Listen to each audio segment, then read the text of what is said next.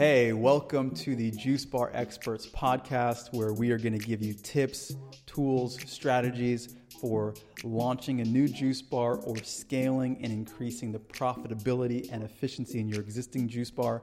I'm your host, Andrew McFarland.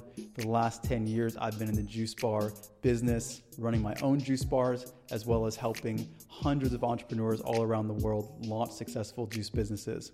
So, without further ado, let's get into it. Hello there. Hope you guys are great. I'm doing well.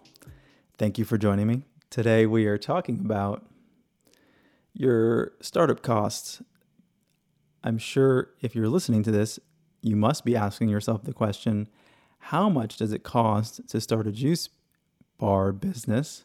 And today I'm going to answer this question in really primarily sharing the five key components that are going to affect your budget. Okay. I get this question a lot.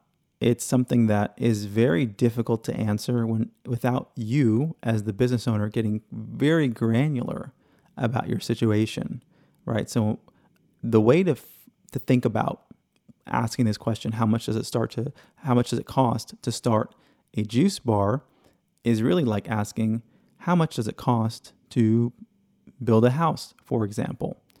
And the answer is it depends. It depends on a lot of factors. And I'm going to talk about the five key factors so that as you get more clear on these, you will understand how this is going to impact your budget more or less.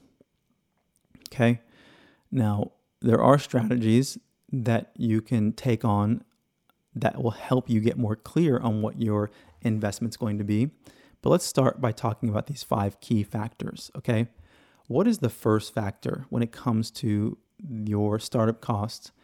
Now, many of you who listen to this podcast are listening to this podcast from all over the world, okay? And even, let's say, you know, in the United States, which the majority of the people that we work with are in America, primarily because the market is more developed and it's, you know, population and, and, and psychology of Americans.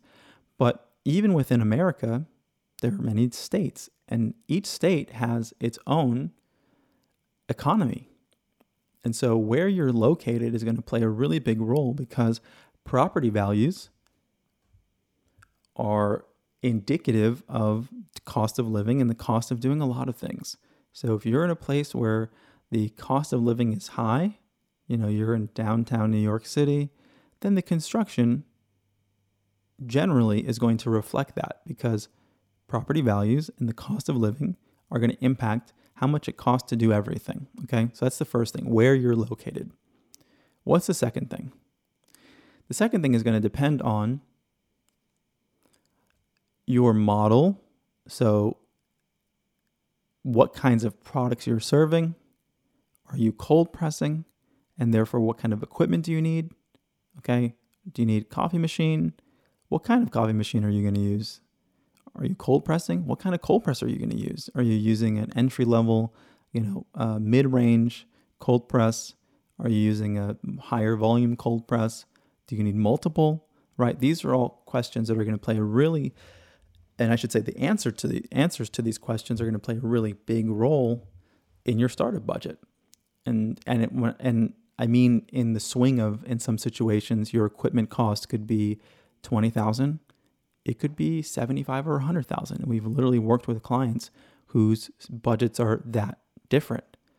They're all starting juice bars, theoretically speaking. Some have more or less food, but some of them, you know, might have a big juicer in the back. They might have a, you know, smaller one up front of, you know, front of house where customers are.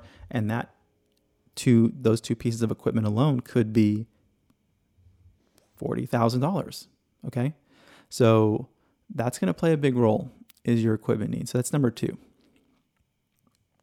Number three is how large your space is. Because naturally, if you have a location that is, let's say, a thousand square feet or a thousand square meters, you know, depending on where you are, a thousand square meters would be a very, very big space. But let's say, you know, it's 500 square meters or it's a thousand square feet versus twice that amount, you know, a thousand, yeah, square meters, 2,000 square feet. the cost of doing everything is going to go up material costs, labor costs, time, right? You might be paying rent. So it's going to play a, a, a factor in how much you invest in that location. So, size, that's number three.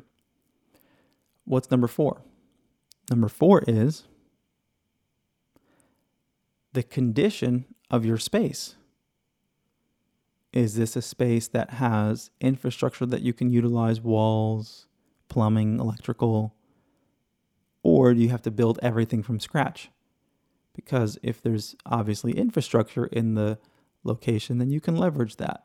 If there isn't, then there isn't. And it's going to cost you more money. Okay. So that is another thing to be aware of. And then lastly, which is probably the thing that most people don't know about, but it's the terms that you negotiate with your landlord. Now, not all the time, but in many instances, or I'll also say in some instances, because sometimes it's rare depending on where you're located, depending on the landlord, uh, how old or new the building is. But many landlords are and have been known to give tenants money towards their construction, towards their build out. This is sometimes called TI money, TI allowance, tenant improvement allowance. Okay. So you will tell the landlord, hey, my construction costs are going to be uh, $100,000, and the landlord might give you half of that. In some situations, we've seen clients get all of that paid, you know, plus some free rent. How much free rent? Six months? A year? Two months? So the terms of your lease are going to play a really big role in how much money you need to invest in your project. So these are the five major factors.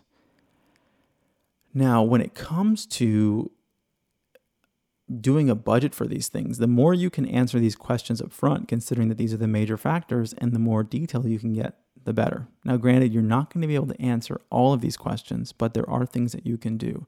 And if you do need support um, with this and getting more granular and answering a lot of these, because I could, you know, this conversation could go on for hours. Um, but I want to kind of just dial in and share these five things with you so you can have that awareness. And I'll just leave you with this. That being said, the majority of the clients that we work with, pending all of those things, invest somewhere between 150,000, give or take, to 300,000, give or take. So that's sort of the spread that we see. Are there instances where people invest less? Yes, but not by much. Are there situations where people invest more? Yeah, you can invest as much money as you want to in starting a business if you have it and you don't mind. Um, do I recommend that you invest much more than that? I don't suggest it, uh, but overall, it's possible. So, if you do need support with diving more deeply into your budget, your business development, all of that, reach out to me personally at andrew at starterjuicebar.com. Would love to talk about how we can support you with your business development from wherever you are to wherever you want to go. And as always, hope you guys are happy and healthy.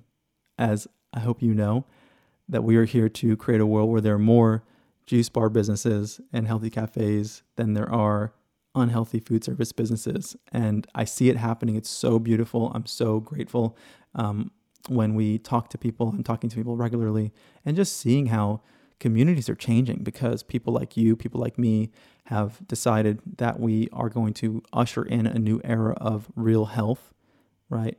That's proactive, and that's what humanity needs. So I'm grateful for you all. We're here on a mission together. Let's support one another. Until next time, this is Andrew McFarland with StarterJuiceBar.com with the Juice Bar Experts podcast. I'll see you at the next one.